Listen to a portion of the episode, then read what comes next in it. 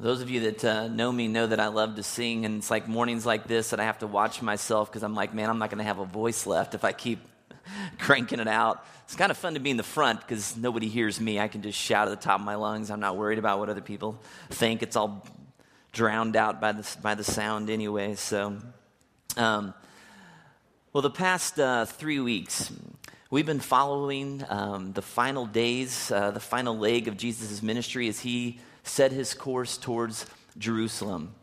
And all the talk about the kingdom of God that we've really been discussing for the whole school year was seemingly, at least into the eyes of the disciples and the others that were around Jesus at the time, it all seemed like it was coming to a crashing halt.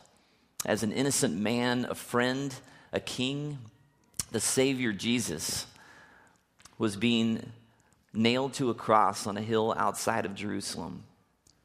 And all of the events that Jesus said would come to pass were being played out with gut-wrenching accuracy. The betrayal, the arrest, the conviction, the beatings, and finally, death. And as we've mentioned throughout this series, all of this was terribly troubling, terribly confusing for the followers of Christ. None of it made any sense to them. Nothing that happened on that day in Jerusalem seemed to be the building blocks of creating this new great kingdom reality. So what do we do when all that is going on around us doesn't seem to make sense and we're screaming out for an explanation, but none can be found, or at least none that satisfies us in the moment? That's kind of what we've been talking about. And as we journeyed with Jesus through his last final disturbing weeks on earth, we've also been taking a look back at the book of Ecclesiastes in the Old Testament. It's a book that really kind of addresses some of these big troubling questions that we have in life about how do we learn to interact with God? How do we learn to interact with others when nothing seems to be making sense? And it's been a bit of a roller coaster, as we've talked about. The author of Ecclesiastes really writes from two perspectives. On the one hand, sometimes he's wearing the hat of the skeptic in his day, kind of taking a look at life apart from God. A lot of times he points out, he uses the phrase under the sun we've talked about. That perspective, under the sun, means apart from God, apart from any sense of eternity, any purpose or ultimate meaning. And he said last week, as we looked in chapter 4, he said that life under the sun was filled with injustice, it was filled with oppression, it was filled with chance. Life with a temporal perspective, where all you have is the moment that you're living in, and that's really all you can see, the writer says. It can be really unjust, really kind of cruel at times. And it can appear like the oppressors of the world have the upper hand. As the author put it also, he said, men and women are trapped by evil times that fall upon them unexpectedly. Last week, I also shared a story with you about a cousin of mine named Jason, who, when he was 16, came and moved in with my mom and I. We kind of became his caretakers. He had brain cancer, and it already happened to him once when he was 12, and it came back. And so we kind of shared the last months of his life with him. And I talked about the moments, leading up to his death, where I spent time kind of trying to share the gospel with him under those really difficult circumstances, knowing that this was probably the first time that he ever really had heard much about Jesus. And I talked about just some of the questions that he asked about God and how it was extremely difficult for me to know what to say. And many of us have been in those places with people, with events, situations where it doesn't seem to make sense. And a lot of times during those times, it can lead us to question God's goodness and what are his intentions in this world. And all along during this time, I've been kind of trying to point us to scriptures that encourage us to engage God in those moments. When things don't make sense, to lean into that time, that trouble, to go to God, to lean into him, and just be honest. Be honest with whatever it is we're feeling at the time, whatever questions we might have with anger or whatever emotions might be coming out of us. We need to grow in our ability to engage God and to engage with others when life throws us or the people around us some curveballs that just kind of devastate us. And I hope that this time that we've been spending in this, devoid of a lot of simple answers, I hope it's been beneficial for you, or maybe in the future. Well, every day, at least if we pay any attention to the news at all, we see glaring examples of injustice and oppression and random tragedies like earthquakes and tsunamis going on in our world around the clock. The evil seems to be ceaseless and kind of unrelenting. And many wonder why God, if there is one, isn't intervening more, why he isn't doing more to stop some of the stuff that's going on. Is he ambivalent to human suffering? Is he indifferent? Is he just too distracted by doing other things that we can't see? Or is he actually cruel? And many people in the Bible, and we looked at some of those folks last week, and especially the writers of the book of Psalms, they were bold enough to ask God some of those very questions. And I think it's important for us, before we dive into our text today, to wrestle for a moment about the character and the nature of God. What is it that we believe about him? Because what we believe about him is going to shape our view of him, help us make some sense of what's truly going on in this world, this messed up world that we live in. And so for me, I think it's important to go back to the very beginning and take a look at what was God trying to do from the start. And in the very beginning of the Bible, it says that God creates this perfect world. And he's inside that perfect world. He sets Adam and Eve. And it's a beautiful place. It's called the Garden of Eden. It's free from sin. And it's a place of pure and genuine relationship between God and man and woman. It's an earth without blemish, an earth without decay, an earth where there were no natural disasters, no tornadoes and earthquakes and hurricanes. And in the midst of that paradise, he sets humanity. And in an amazingly gracious offer, he gives us the opportunity to choose whether or not to obey or disobey his commands. And we kind of know how that all turned out, right? And because of our lust for power and control and knowledge, we sinned. And it set off this chain reaction that continues to play out all around us day after day on a moment-by-moment basis. And in Genesis 3, God goes to Adam and Eve and he tells them, hey, there's going to be some consequences for your actions. He says to Eve, childbearing now is going to be painful. He says to Adam, he says, that ground that you work now, it's going to produce thorns and thistles. That's a hard word to say. I had to practice that a lot. Thistles, you know. Life is going to be tough. And he said that there would be death. And murder enters the scene one chapter later when one of Adam and Eve's sons kills the other. And you can see the decline of morality just start to go quick. As you keep reading the progression of the human story in Genesis and in the books after that, you see shocking examples of bitterness and jealousy and deceit, unfaithfulness, and many other things that just kind of strike a chord with us because we see it in our own human nature. So with the understanding in place that by free will, we have chosen to disobey God, and because of that, it wrecks relationships. And because that now there's the reality that we're all going to die, diseases ravage our bodies. Because the ground is cursed, there are now things like earthquakes and tornadoes and various other natural disasters that just kind of jump up and destroy life and destroy property in catastrophic ways.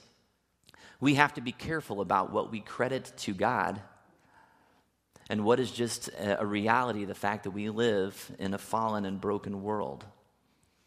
Because you see, I believe that God didn't give my cousin cancer.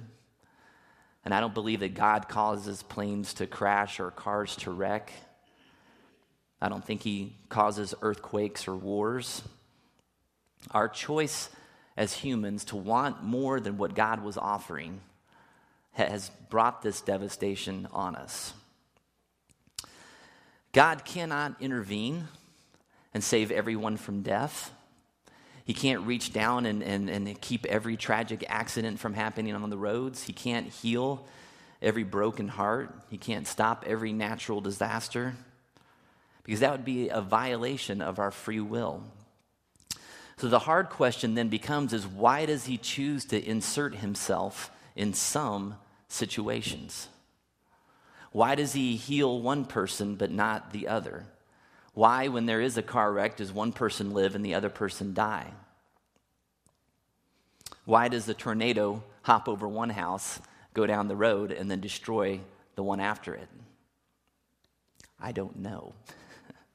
Sorry if you thought I was going to unlock the mystery this morning. But I do know this, is when you read the Gospels, you see Jesus healing the blind and the lame, raising some people from the dead, but he didn't do it to everybody. He was choosy for whatever reason. And the fact that we know that we live in this broken world creates in all of us this longing for ultimate healing and for wholeness and for restoration and for rightness, which is exactly what God says that he will establish one day.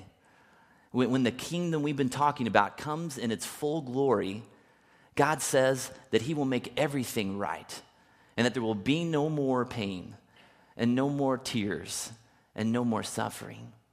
And the Bible tells us also that in the meantime, that God is close to the brokenhearted, and he weeps and he cries for the lost, the poor, and the suffering. And so there's a delicate balance that we're going to talk about today, a posture that we have to take when we come to the throne of God with our questions and with our trouble. And the author of Ecclesiastes is going to describe that posture today, and the posture that we're going to have to take if we're going to really engage God in the ups and downs of life. So I want you to go ahead and open your Bibles to Ecclesiastes 5. It's page 466 in your pew Bibles.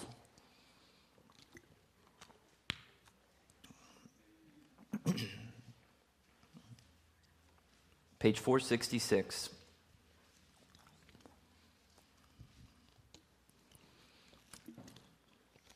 And again, the author is switching hats on us. Okay, so he's leaving the skeptic's hat behind in chapter 4, and he's coming at us today with his God-fearing hat back on. So you have to pay attention to the shift there. We're going to read verses 1 and 2. It says, "Guard your steps when you go to the house of God. Go near to listen rather than to offer the sacrifice of fools who do not know that they do wrong. Do not be quick with your mouth. Do not be hasty in your heart to utter anything before God. God is in heaven and you are on earth, so let your words be few." So in light of all that we've been discussing the past few weeks, what stands out to you in the writer's advice there, those first two verses of chapter 5? You think, take in context everything that we've kind of been talking about. What stands out to you about the posture we should have, the author encourages us with today? Kendra, yeah. I'm sorry, say it again.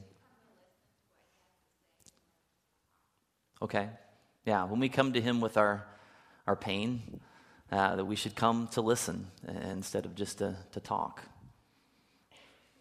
What else, Stacy? Well, he makes all these observations about everything under the sun, but here he talks about God is in heaven and you on earth, so you're under the sun, so your understanding is limited. Okay. Yeah, he says, God is in heaven, we're on earth, our understanding is limited. Okay. Anything else? Yeah, Randy? I've heard it said the empty can rattles the most, and if you can't improve on silence, don't. Okay. The empty can rattles the most, and if you can't improve on silence, don't. That's good. You got a prophet over here on the side. That's good stuff. Anything else? Those are good observations. Good observations. He starts off with this phrase, guard your steps. And the language there is telling us to exercise great care. Consider wisely how we approach God.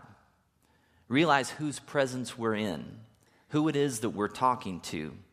Give him the proper respect that he deserves. And as I wrote that, I wonder how often we consider whose presence we're in when we come here on Sunday morning. When we come to church, is there a sense that we are entering into a holy and righteous and just presence of God? Are we conscious of that as we come and we worship? God's word tells us that he does not delight in our sacrifices. He doesn't delight in our praise. He doesn't delight in our tithes. He doesn't delight in our service if our heart's not in the right place. King David talked about that reality in Psalm 51. Reminds us of what God is looking for. It says, "My sacrifice, O God, is a broken spirit, a broken and contrite heart, you, God, will not despise." That's what God is looking for. He desires a humble heart to approach him, a person who realizes that they are broken and in need of him. That's the posture he wants us to take. And I love the second part of verse 1, which continues to talk about our posture in the presence of God. He says, go near to listen. You know, it's okay to question God and to ask him, you know, what are you doing in my life? I don't understand it. But he says, when you do that, go near to hear what he has to say. You know, there's a lot of people, I think, in life that want to challenge God, that want to complain to God, that want to blame to God about things, but then they don't want to hear what he's got to say back. And sometimes I can be there because I know that what he's going to say back is probably going to be like, you need to shut up and, you know, and realize who you're talking to, right? Because there's probably something I need to learn. But I think we need to ask that. Are we really interested in hearing what he has to say? Because God wants us to seek answers. He wants us to seek answers in his word. He wants us to get godly counsel from other people. Our posture should be that of a learner, not so quick to speak, even when things don't make sense. And I don't know about you, but I'm the type of person, especially younger in my life, but even today, whose mouth, especially in terms of speaking hastily or too quickly, before I've got all the information, it tends to get me in a lot of trouble. And I've said things that if I had just waited a little while, maybe gotten a little more details, a little more information, because then maybe I would have decided and really kind of evaluated whether it was worth having an argument over and really seeking God to see whether he might speak to me and have some additional insight into me. Into that situation, I think probably I could have avoided a lot of pain that way. And it's one thing if we speak like a fool before a fellow man. It's another thing if we speak like a fool before the creator of the universe. And we see examples of foolish talk with God throughout the Bible. After Jesus tells his disciples for the first time, we looked at these verses a couple weeks ago, he tells them for the first time in Mark chapter 8, hey, I am going to Jerusalem. And when I get there, you know, all these things are going to happen. I'm going to be arrested and beaten and killed and all that stuff. In Mark chapter 8, it says that Peter takes Jesus aside, and it says that Peter rebukes Jesus. Now, I don't know what he said, but I imagine it's something like, hey, Jesus, you know that plan you just told us about? That's a dumb plan, and that's not going to work. You want to start a kingdom, but then you're going to go and die? You need to go back to the drawing board. I don't know who's giving you advice here, but that story's not going to play out there with your followers. You're going to start to lose some favor pretty quick, okay? So let's get a new plan. And this is how Jesus replies to Peter. He says, but when Jesus turned and looked at his disciples, he rebuked Peter. Get behind me, Satan, he said. You do not have in mind the concerns of God, but merely human concerns. So in other words, he's saying, Peter, you don't have any idea what you were talking about. So just shut up. I want you to turn in your Bibles to Luke chapter 24. page 735.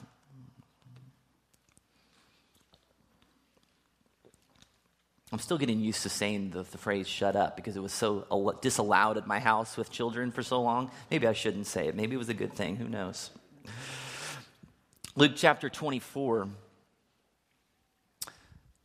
I want to set the stage for you here. It's a story that we've looked at several times over the years. It's on Sunday, the day that Jesus rose from the dead. And it had been the Passover feast, and so Jews had been flooding into Jerusalem. And at the beginning of that week, Jesus had rode in on the donkey, and the people had lined the streets, and they had yelled, "Hosanna, and here comes our king," and they think that this is going to be the week that Jesus really unleashes, and opens up a can on the Romans. It's going to be awesome. And by the end of the week, he's up on a cross, and he's dead, and he's in a tomb. And these two disciples from Emmaus, it's a town about 7 miles from Jerusalem, on that Sunday morning, they're walking back home, and they're talking about all that's gone on. And the resurrected Jesus appears with them, but they don't know it's him. And they have this conversation. We're going to start in verses 15. It says, "As they talked and discussed these things with each other, Jesus himself came up and walked along with them, but they were kept from recognizing him. He asked them, 'What are you discussing together as you walk along?' They stood still, their faces downcast. One of them, named Cleopas, asked him, 'Are you only a visitor to Jerusalem and do not know the things that have happened there in these days?' 'What things?' he asked. 'About Jesus of Nazareth.' Nazareth, they replied. 'He was a prophet, powerful in word and deed before God and all the people. The chief priests and our rulers handed him over to be sentenced to death, and they crucified him.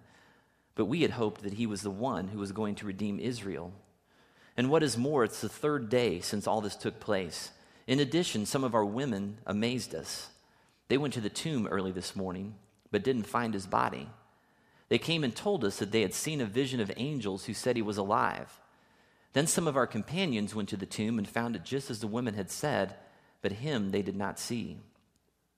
So Jesus said to them, 'How foolish you are, how slow of heart to believe all that the prophets have spoken. Did not the Christ have to suffer these things and then enter his glory?' And beginning with Moses and all the prophets, he explained to them what was said in all the scriptures concerning himself." He says to them, "How foolish you are." I wonder how many times God has thought that about me. "How foolish you are, Bob." Is he opening his mouth again? Would somebody please shut him up? What is he saying? Jesus is saying to these two followers, "Guys, didn't I tell you this was going to happen? And then I delivered on it. I told you exactly what was going to go down. And in the end, I rose from the dead, and people have gone and seen that I'm not there. A lot of people. And you want to ask the question and say, 'Wow, man, we were really hoping Jesus might be something kind of amazing.'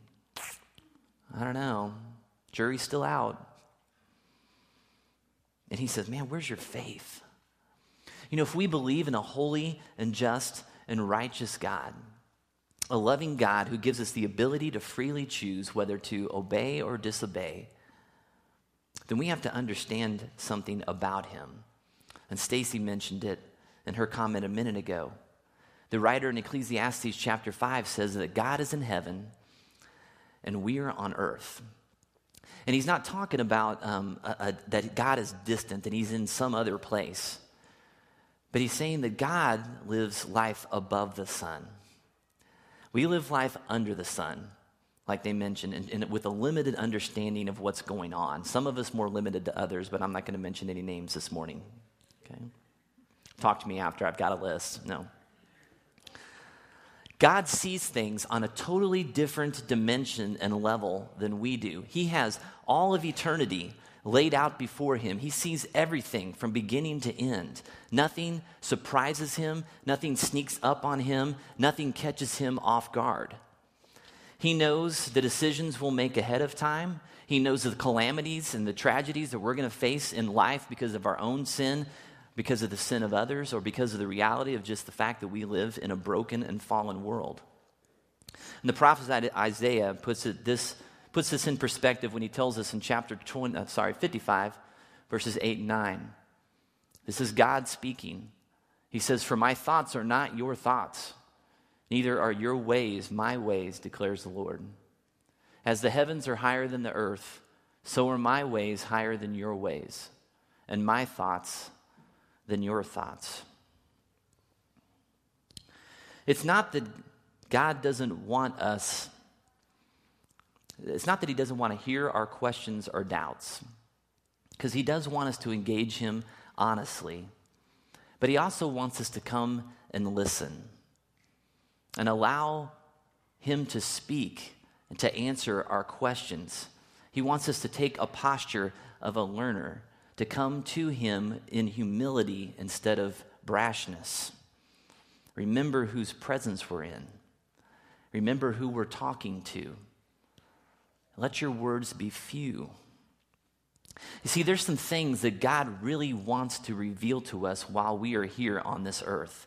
It's why sometimes when we open the Bible, or when somebody opens it for you, God's word just leaps off the page at us, speaking exactly to the situation that we're in. He wants to talk to us. And sometimes he uses his word. Sometimes he uses life experience. Sometimes he uses the testimony and the experiences of other people to speak into our lives and to encourage us. He does it in a lot of different ways. And it's also true that there are many questions that we face in life that will always remain, that we will never know the answer to this side of heaven.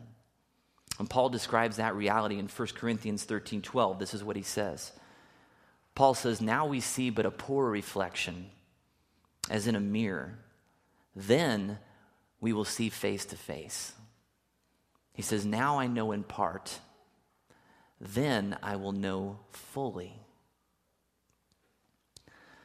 So with that in mind, the question then becomes, has God, by creating all of us, by giving us life, by giving us this amazing freedom to choose to love, to choose to obey, and by sending his son to give his life for the forgiveness of our sins, to redeem us, has that God, based on his gracious and loving actions towards us, does he deserve the benefit of the doubt for the things that we don't or may never understand? That's a question we all have to answer.